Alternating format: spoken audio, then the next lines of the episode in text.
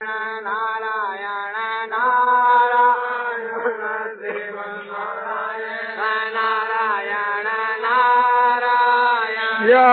रामचंद्र। की जय मोर मुनवंशी वाले की जय। आपने वैराग की बात के लिए कहा तो वैराग की बात तो बहुत ही बढ़िया है। और वैराग जो है सभी साधना के वहाँ वैराग की आवश्यकता है। वैराग के बिना न भक्ति को साधन सिद्ध है, न ज्ञान को, न योग को। वैराग एक बहुत उच्च कोटि की चीज़ है। पूर्व के ऋषि लोग वैराग के वास्ते ही समझो कि वन में बास किया करते थे। और हम लोग जो यहाँ आते हैं, वो वैराग के लिए आते हैं। नहीं तो अपना समझो कि गीता भवन का जो हॉल है, उसमें तो हज़ार आदमी बैठो, आठ आदमी बैठो, और एक प्रकार से बहुत ही आराम की जगह है। तो उस आराम को छोड़ करके जंगल में क्यों आते बैराग के लिए। कि यहाँ बैराग लहराता है। बैराग की एक प्रकार से समझो कि इस वन में जाकर प्रवेश करो कि मानो कोई बैराग के राज के वहाँ आ गया और ऊपर के पहाड़ों में चले जाओ, जंगल के बीच के वहाँ तो समझो कि वहाँ बैराग ही बैराग परिपूर्ण हो रहा है। कोई इस समय में वन में बैठते हैं तो चारों तरफ़ वृक्ष के सौर कोई वस्तु नहीं दिखती। गंगा जी का भी दर्शन नहीं होता। और यहाँ भला गंगा जी तो दिखती है। तो गंगा जी का जो दर्शन है, इससे भी वैराग उत्पन्न होता है। और पहाड़ का, गुफा का जो दर्शन है, इससे भी वैराग याद आता है। और जंगल तो एक प्रकार से वैराग की लहरा उत्पन्न कर ही रहा है। तो ऋषि लोग जो है, मुनि लोग जो है, वे पहाड़ों की गुफा में रहते थे। पहाड़ माने गिरी गिरी गुहा। गिरी गुहा को मतलब है पहाड़ों की गुफा। और यह वन में रहते वन का नाम है आरण्य। तो आरण्यवासी कहते उसके वनवासी। आरण्यवासी कहते उसे वनवासी कहते तो वन के वहाँ जो वास करे वो वनवासी। तो अपने भी थोड़ा दिन के लिए वनवासी बन जाओ अठाकर चलो भाई, वनवासी बनो। शहर के वासी तो सदा ही किंतु थोड़ा दिन वनवासी बन। तो यहाँ देख लो, प्रत्यक्ष के बीच के वहाँ आपने बहिराग का अपने साज है, सो प्रत्यक्ष है। चित्त के स्वाभाविक ही वैराग हो जाता है। वैरागवान जो पुरुष होते हैं, उनके तो दर्शन से, उनके तो समरण से वैराग हो जाता है। वैरागवान पुरुष जिस मार्ग से चलता है वो वैराग को वितीर्ण करता हुआ चलता है। जैसे कोई भाई समझो कि इत्र लगा करके चलता है, किसी के पास में किस्तूरी है और वो चलता है तो किस्तूरी की जो सुगंध है, उसका आपने वितीर्ण करता हुआ चले, इत्र का भी वितीर्ण करता हुआ चले।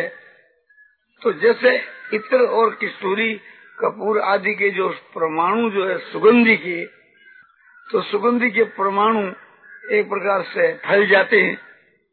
तो इससे भी और ज़्यादा समझो कि परमाणु होते हैं वैराग की। तेरे की जो मुद्रा है, उससे भी समझो कि आपने वैराग का वितीर्ण होता रहता है। जो वृत्त, जो महात्मा जो पुरुष होते हैं बीत राग जो पुरुष, जिनकी राग बीत गई, जिनमें राग नहीं है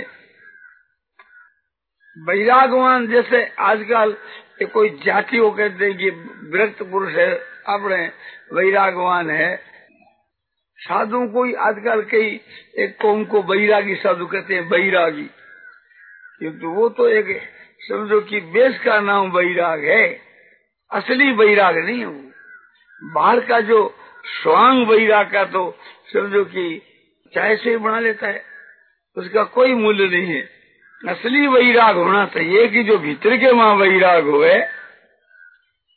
संसार के ऐसे जो विषय भोगों को जो ठुकरा देता है, मन से, वो सच्चा वैरागवान है।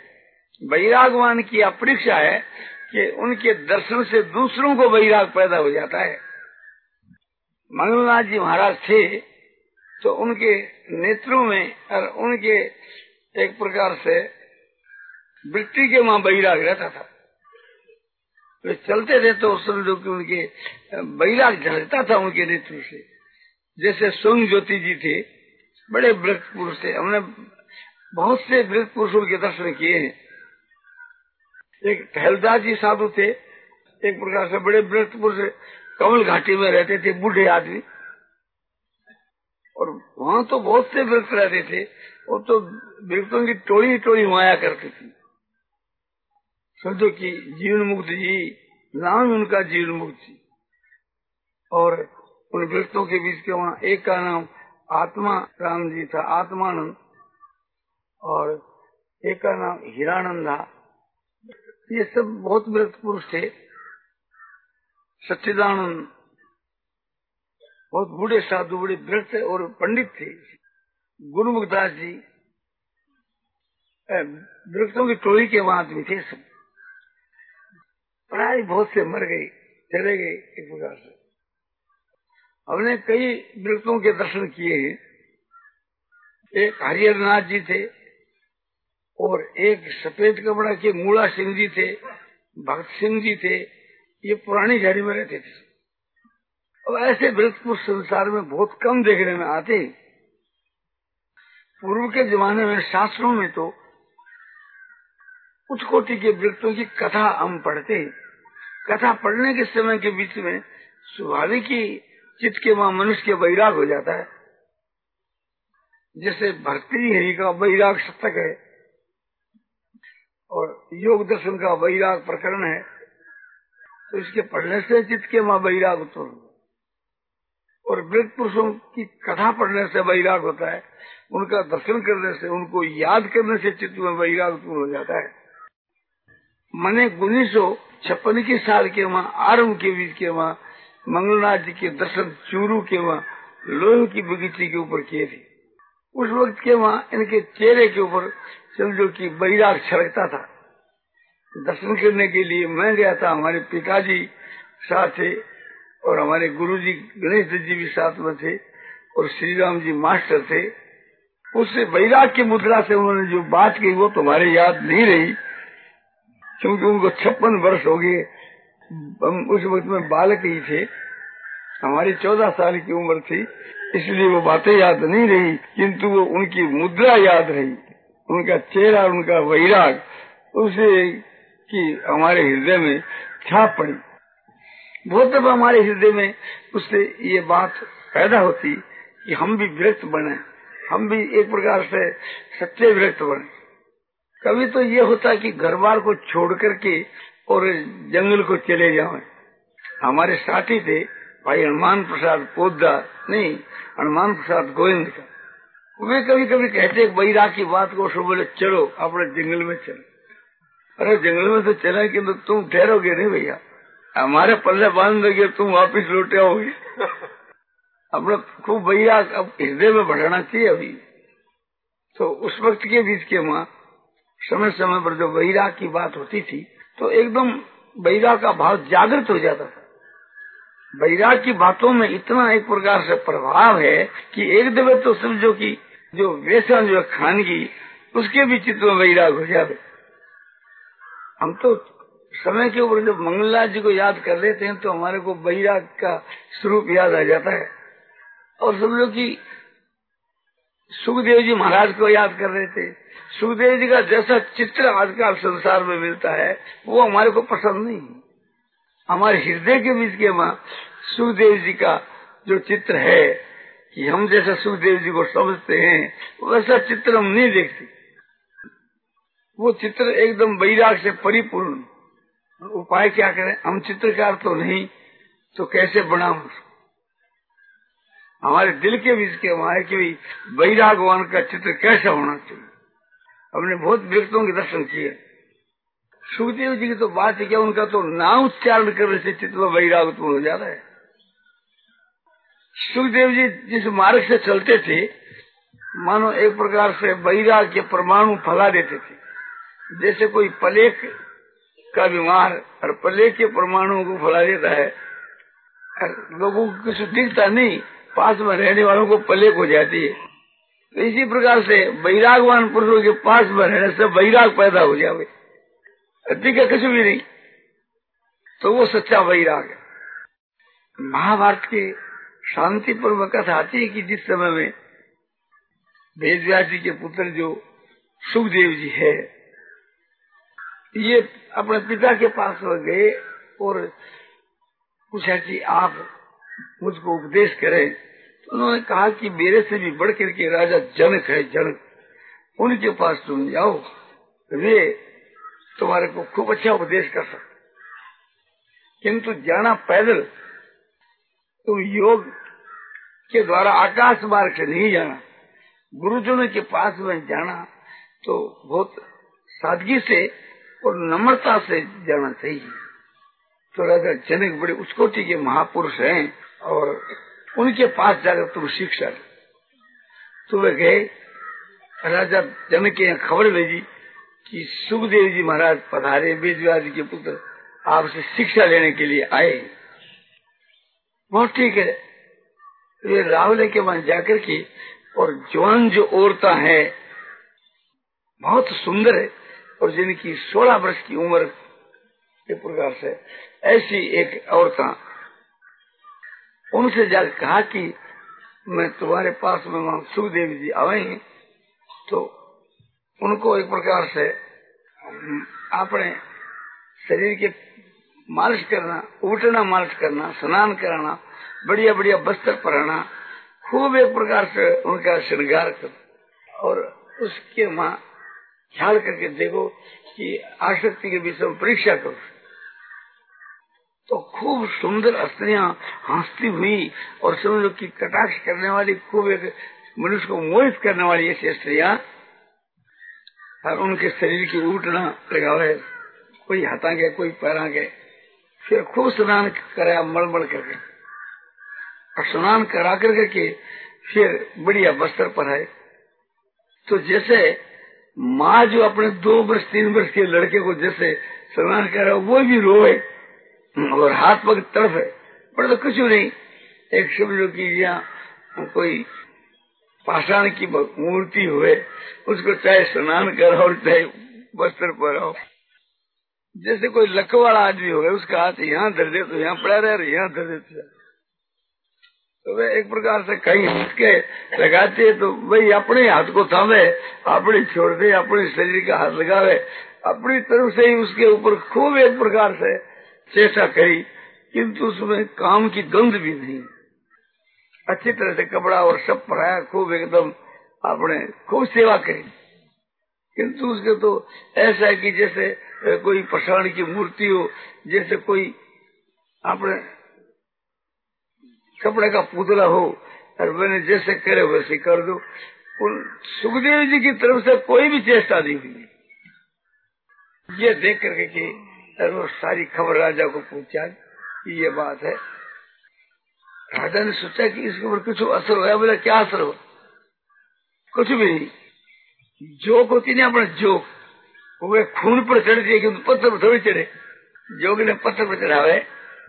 तो पत्थर पर क्या करे जो और खून हो तो उस पर चढ़ जावे। तो उनके तो रोम रोम के बीच के वहाँ बैराग भरा हुआ है से भरी हुई है। वो तो एक प्रकार से देखते नहीं, किसी को नज़र से उठा करके छूते नहीं। एक प्रकार से वृक्ष एकदम नेत्रों के वहाँ बैराग वास करता है। तो फिर राजा जनक ने उनको अपने पास बुलाया। आप क्या चाहे? बोले, मैं आपसे ज्ञान सीखने के वास्ते महाराज, आप क्या ज्ञान सीखोगे? आप तो बहुत उस कोटि के महापुरुष हो और कि एक प्रकार से फिर तो आपको सीखना कुछ भी नहीं। आपसी के साथ ही हो। आपके पिताजी ने मेरे पास इसीलिए भेजा है कि उनके वचनों पर विश्वास हो जाएगा बोल करके, और आप बड़े वृत्त महात्मा पुरुष हो आपकी बड़ी ऊँची अवस्था है। तो दूसरे जीवन के वहाँ योग वाशिष्ठ में तो ये लिखा कि फिर ऐसी बात है तो हमारे को जो शांति क्यों नहीं मिलती है? इसलिए नहीं मिलती है कि आप अपनी अवस्था को नीचे मान रखे। इसलिए आपको शांति नहीं मिलती। आप समझते हो कि उसके आगे और भी कुछ साधन करना है। अब आपको साधन सुधन कुछ भी नहीं करना। एकांत में जाकर के ध्यान लगाओ आप। ठीक है? जाकर ध्यान लगाया, समाधि ला तो सब तैयारी तो थी। जैसे बिजली जब फिट हो जाती है तो शेर से हो जाती है। किसी करना धरना नहीं पड़ता। तो वहाँ बिजली फिट थी। क्षण मात्र के बीच के वहाँ बस समाधि लग जाए उनका क्या तो वे जो रास्ता चलते थे तो उनका चलना एक प्रकार से दूसरा यहाँ वैरागवान पुरुषों का चलना भी एक अलौकिक होता है एक समय के बीच के वहाँ बतला है कि सुखदेव जी जा रहे हैं उनके पीछू पीछू वेदव्यास जी महाराज जा रहे हैं एक जलाशय आ गया उस पर से स्नान कर रही थी वेदव्यास जी को देख करके झट अपना अपना कपड़ा उठा कर पहनने लगी, शर्म करने लगी। वेदव्यास जी ने कहा कि मेरा लड़का अभी इधर में गया, खूब जवान अवस्था के विषय उसको देख करके तुमने किसी ने भी शर्म नहीं की, लज्जा नहीं की, और मेरे को देख लज्जा करती हो? ये क्या बात? बोले, महाराज, आप भी महात्मा पुरुष हैं और आपका लड़का भी महात्मा है। किंतु इतना फ़र्क है कि आपको ये ज्ञान है कि स्त्रियाँ है, और आपके लड़के को ये ज्ञान नहीं है कि स्त्रियाँ या पुरुष है, पशु या मनुष्य। तो उसकी हम क्या श्रम करें? पशु भी तो रात दिन जाते हैं, हम थोड़ा श्रम करते तो एक प्रकार से थी वेद जी के चित्त के ऊपर बड़ा असर पड़ा, छाप पड़ी, बोले, वाह, इनका कहना ठीक है। मुझको तो ज्ञान तो है ही, ये स्त्रियाँ हैं ये एक प्रकार से सर्व करती है। तो उनके चिटके माँ बड़ा भारी बैराग था। एक समय के बीच के माँ राजा परीक्षित की सभा में जा रहे। रास्ते के बीच के माँ लड़के मिल गए। उन्होंने सोचा कि सीधी है। यह पगला पागल समझ करके और उसके ऊपर कोई कूड़ा डालता है, कोई पत्थर डालता है, कोई रेत डालता है, इस प्रकार से डालने लगे। डाले तो कोई परवाह नहीं। उनके शरीर पर, बालों पर सब जगह कूड़ा करकट पड़ा है। उनकी उसमें ही शोभा है। क्योंकि वो तो व्रत है ना, वैराग के लिए तो शोभा है। ऋषि के यहाँ पहुँचे तो सब ऋषि लोग खड़े हुए। देख कर उनको। उन्होंने पूछा, एक प्रकार से राजा पृष्ठ से कि क्या बात है? ये उम्र में सबसे छोटा दिखता है और तुम सब खड़े होकर इनका आदर करते हो। बात क्या है? बोले, हम लोगों के बीच के वहाँ गुण है सो बड़ा है। अवस्था का कोई मूल्य नहीं। गुणों में सबसे बढ़ करके है इसलिए हम लोग इनका आदर करते हैं। फिर सुखदेव जी के बैठने पर सब बैठे। तो वहाँ पुष्पों की बोछाड़ होने लगी। कूड़े कड़कच की जो बोचार है और पुष्पों की जो बोचार है, उनके लिए तो दोनों ही समान है, दोनों कूड़े के समान है। वह पुष्प भी कूड़े के समान। पर वास्तव के वो कूड़ा ही, कूड़ा करकची है। आज एक प्रकार से हम पुष्प लाते हैं और रखते हैं, रात भर रहते हैं, दूसरे दिन लोग कहते झाड़ू दो, झाड़ू दे देकर साफ़ करो। ये पुष्प पास में जो पड़े हैं, कूड़ा करकच है और क्या? इसको गुबार कर साफ़ तो दूसरे दिन तो अपने यहाँ कूड़ा करके तो जाता है। वो एक ही दिन के लिए, थोड़ा समय के लिए रहता है उसको। तो वैयागवान जो पुरुष होते हैं उनकी अद्भुत बातें होती है। रात्रि के समय के वहाँ समझो गंगा किनारे कहीं या कोई मकान के वहाँ कई भाई लोग सो रहे उनमें कोई व्रत है और कोई शौकीन है और सभी पदार्थ पड़े। अपने वहाँ प्रातः काल यदि शीत पड़े तो अपनी इच्छा अनुसार वहाँ ओढ़ सकते हैं। वहाँ चट भी पड़ी है, दुशाला भी पड़ा है। कांबड़ भी पड़ी है। जो शौकीन जो है, उसकी दृष्टि तो दुशाले पर जाएगी। वो तो उसकी तरफ़ हाथ डालेगा। और विरक्त है, उसके हाथ में कामल आ गई तो चट आ गई। दुशाला हाथ भी आ जाता है, उसको फिर देते हैं। आप हर एक भाई अपनी तरफ़ ख्याल करके देखो। जैसे स्वामी जी है, और इनको आपने कह रहे कि भी महाराज जी हम दुशाला ले, ये आपके लिए जाए। आपको लेना ही होगा। तो स्वामी जी बोले, भाई, हमारे काम की चीज़ ये नहीं है साधुओं के काम की। ये तो तुम्हारे कृष्णों के काम की है। साधु दुशाले को क्या कर? उनके लिए तो समझो कि कोई कमल हुए तो कोई हर्ज नहीं और उससे भी और कोई मोटा मतलब चट हो तो भी कोई हर्ज नहीं किंतु साल दुसाला क्या करे उसको। और इसी प्रकार से थी। ये गर्द जो होती है, गर्द, उसे दुशाले से ज़्यादा दाम होता है उसका। समझो कि वो मुलायम होती है और दामी चीज़ होती है। वृक्ष आदमी तो उसको छू भी नहीं सकते। बतलाया जाता है कि जो गर्भवती जो भेड़ होती है, उसको मार कर और उसके भीतर में से जो बच्चा निकाला जाता है उसी के ऊपर के जो बाढ़ है, उसकी वो बनती घर। ऐसा छोड़े देखा नहीं तो वो तो एक महान हिंसा की चीज़। ये कमल जो है, इसमें हिंसा नहीं है। क्यों? ये भेड़ की ऊन की है, और भेड़ को लोग क्यों पालते हैं कि ऊन के लिए? नहीं तो उसको पाले कुल तो एक प्रकार से इसलिए उसमें हिंसा नहीं है। और उसके जो बाढ़ है, वो पवित्र माने गए है। उस पर मैला कम आता है, दूसरा उसके ऊपर, दूसरे परमाणुओं का असर उस पर कम होता है। तो वैरागवान जो पुरुष होते हैं, वे तो एक प्रकार से थी, उसी तरह उसका मन जाता है। या चद्दर, या कम्बल तो वैराग यदि बाज़ार में मोल भी गए तो, तो मंगा ले। बाज़ार में मोल नहीं मिलता। वैराग है प्रेम है ये श्रद्धा है ज्ञान है ईश्वर की भक्ति है। ये तो ईश्वर की कृपा से ये चीज़ तो हृदय से पैदा होती है। इन सब के पैदा होने का स्थान हृदय है। और हृदय में पैदा होकर के नेत्रों से झलके वो चीज़। चेहरे की मुद्रा पर भी वो चीज़ आती है। नेत्रों से निकल करके फिर बाहर में फैले। तो जो इसके पात्र होते हैं, उन पर उसका असर होता है। तीव्र जब वैराग होता है तो एक बार असर उसका अपात्र पर भी होता है। हमने जब चौदह वर्ष की अवस्था के में मंगलनाथ जी के दर्शन करे थे, और भी साधुओं के दर्शन करे थे, हमारी छोटी उम्र थी। तो हम पात्र नहीं थे, तभी हमारे ऊपर असर होता था। तो ऐसे हम अनुमान करते हैं, जब हम पात्र नहीं थे और हमारे पर भी उस बैरागवान पुरुषों का असर होता था बीस लाख पुरुषों का तो जो पात्र उन पर तो ज़रूरी होना चाहिए ये हम अपने पर घटा करके कहते अपने में सब बीती हुई बात आपको बतलाते पुराने जमाने में भीकानेर में रतन में, चूरू में अच्छे अच्छे साधु आया करते थे, बड़े वृद्ध साधु आया करते चूरू में एक अनंतानंद जी साधु आते थे, बड़े वृद्ध थे, उनका शरीर खूब लंबा चौड़ा था। ये करीब पचास वर्ष की बात होगी, या पैंतालीस वर्ष की हो सकती तो उनके पास जाने से चित्त के वहाँ बैराग होता था।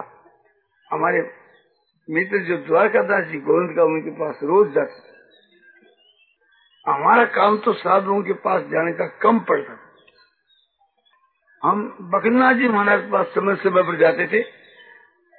वे बड़े व्यक्त पुरुष थे। तो कभी रत्नगढ़ से चूरू, या कभी एक प्रकार से बिकादेर से रत्नगढ़ कहीं आते जाते तो समझो फिर बस जब चित्त में वैराग आता तभी चल देते। उनके वहाँ से विदा होने के बाद मालूम पड़ता। उनके खोजों को चिन्ह दे करके लोग दूसरे अनुमान करते। पूछते कि भी क्या महाराज जी ने कोई बात उठाई? बोले, बात तो क्या ही, एक वहाँ के रतन के कितने भगत आए थे, उन्होंने कहा था कि महाराज जी आप आओ। तो कहा भी देखा जाएगा तो शायद रतन से लगे हुए ये ऐसे अनुमान लगाते थे। बहुत से आदमी तो कामना को लेकर उनके पास जाते और निष्काम भाव से, यानी आत्मा के कल्याण के उद्देश्य से बहुत कम आदमी जाते थे। आजकल के समय के बीच की मत हो समझो कि बहुत आदमी कल्याण के लिए आते उस समय के वहाँ हम देखते थे, उनके पास में बहुत से भाई लोग जाते तो कोई तो मुहूर्त पूछने के लिए कि मुहूर्त के लिए, कोई बीमारी की दवाई पूछने के लिए, और कोई एक प्रकार से विदेश जाने के वास्ते कि हम कौन से दिन में जावे। बता भी दिया करते थे। लोगों की श्रद्धा थी कि भाई इनके बतलाए मुहूर्त पर जाने से अवश्य फतेह होती है। इनकी बतलाई, दुआई कर लेंगे तो चाहे रात की चुलटी हो, उसके आराम से हो जाए ऐसा एक सहकाम भाव रखते थे। तो ये इसको हम कम पसंद करते इस सहकाम भाव को हम समय कम पसंद करते थे। हमारे वहाँ अभी तो नहीं वशेष लाल जी गणपत लाल जी खेमका ये लोग उनके पास में जाते थे, मैं भी जाता था। और एक कुंजीलाल जी बजाज थे वह जाते थे। एक दिन उन्होंने पूछा कि महाराज, आप हमारे को कोई शिक्षा की बात कहो। तो उन्होंने मेरी तरफ़ लक्ष्य करके कहा कि इनसे पूछो। बोले, महाराज, हमारा तो आपके बच्चों में विश्वास है, ये तो हमारे पास रहते ही। आपके बच्चों में विश्वास है। बोले, हमारे बच्चों में विश्वास कहा हमारे बच्चों में विश्वास होता तो फिर हमको नहीं पूछता, इनको ही पूछता। एक दिन हम गए वहाँ तो आश्रम नहीं मिले तो उनके चरणों के चिन्ह देखे। चिन्ह देखे तो राजपुताना के मट्टी में बाड़ी के जिसको धोरे कहते हैं तो हम एक प्रकार से थी धोरों में गए। उनके खोजों को देख बहुत एक समझो कि कोई दो तीन फलांग, वहाँ एक टीवे के ऊपर धोरे पर बैठे। बालक अवस्था थी हम लोगों की, बीस साल की कमी अवस्था थी। उन्होंने देखा, अरे बोले छोरे कहाँ से आ गए तुम? बोले, आगे महाराज आपके पास कैसे आ गए? बोले, आपके चरणों के चिन्ह को देख करके बोले, इतनी कड़ी धूप के बीच के वहाँ।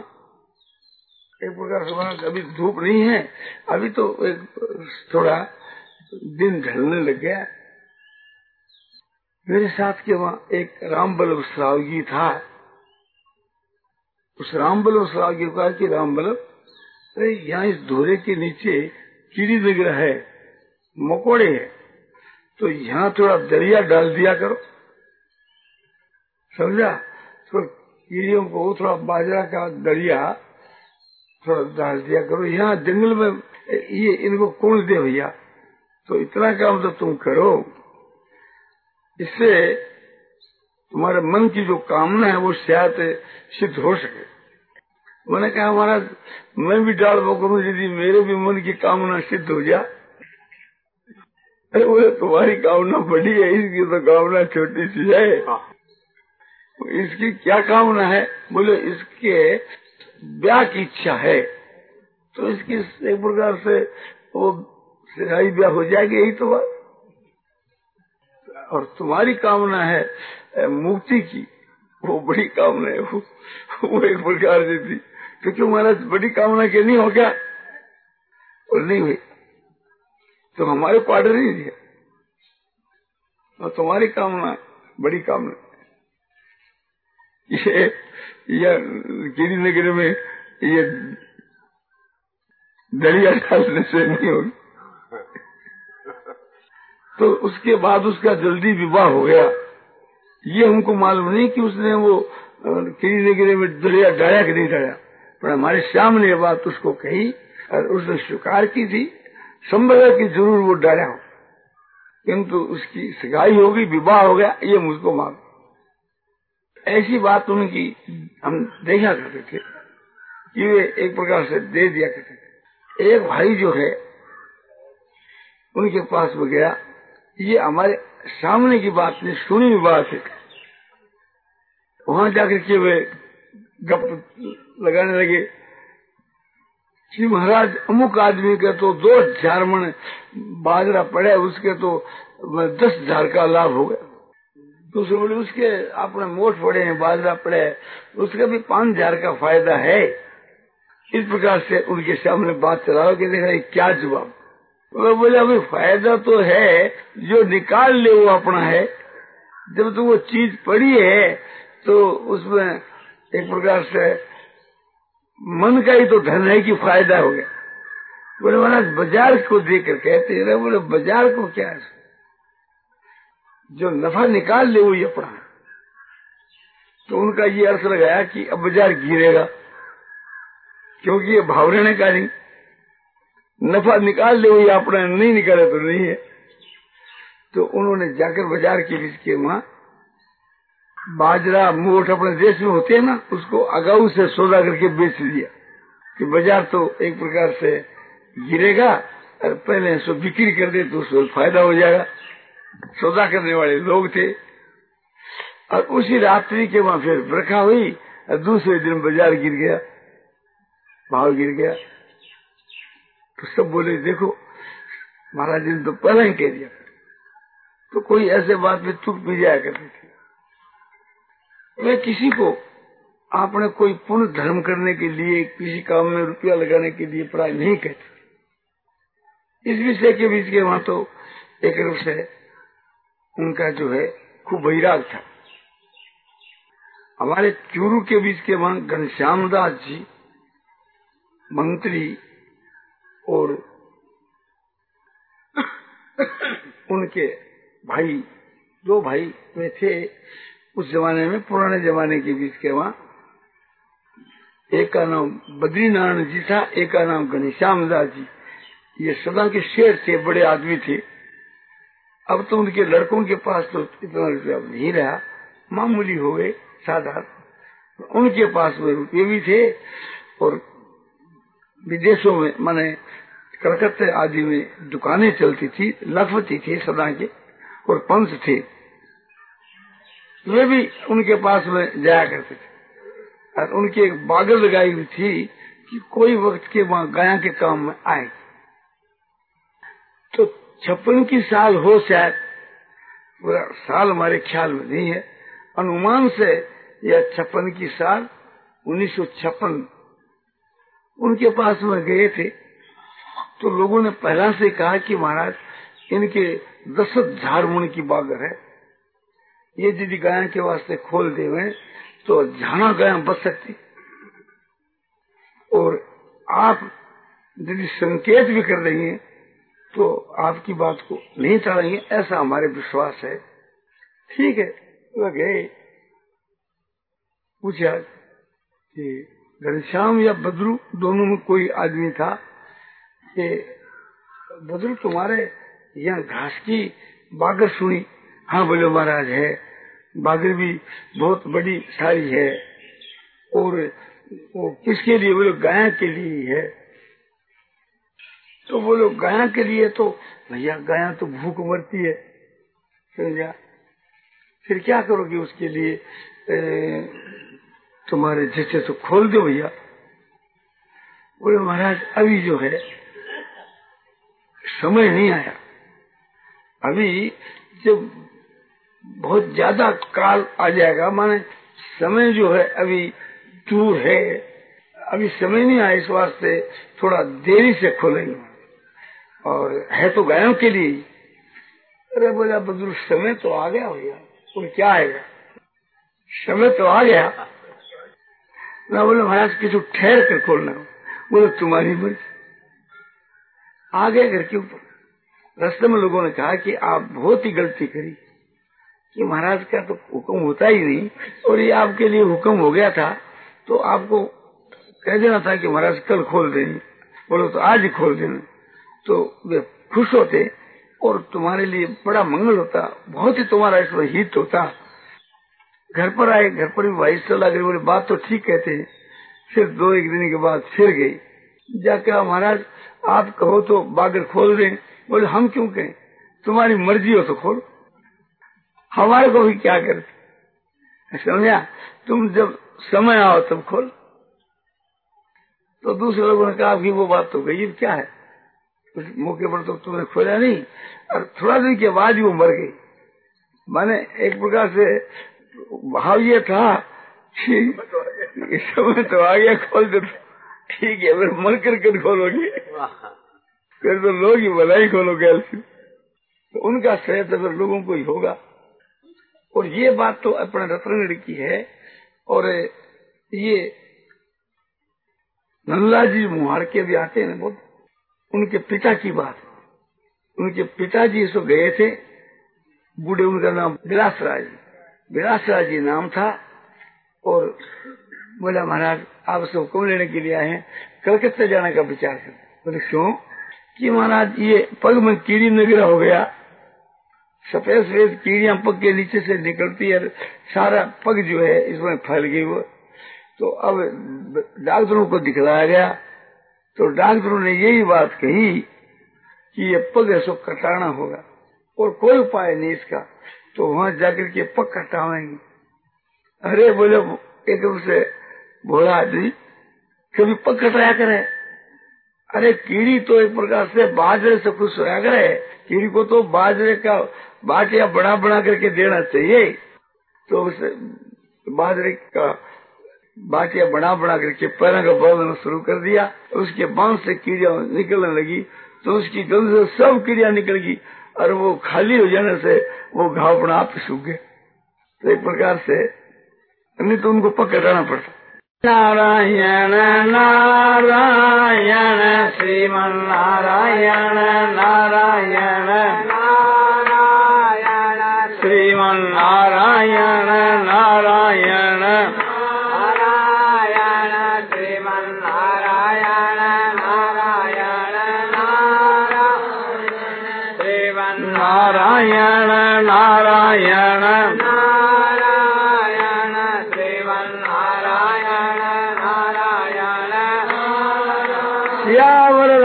श्यावर की जय मोर वंशी वाले की जय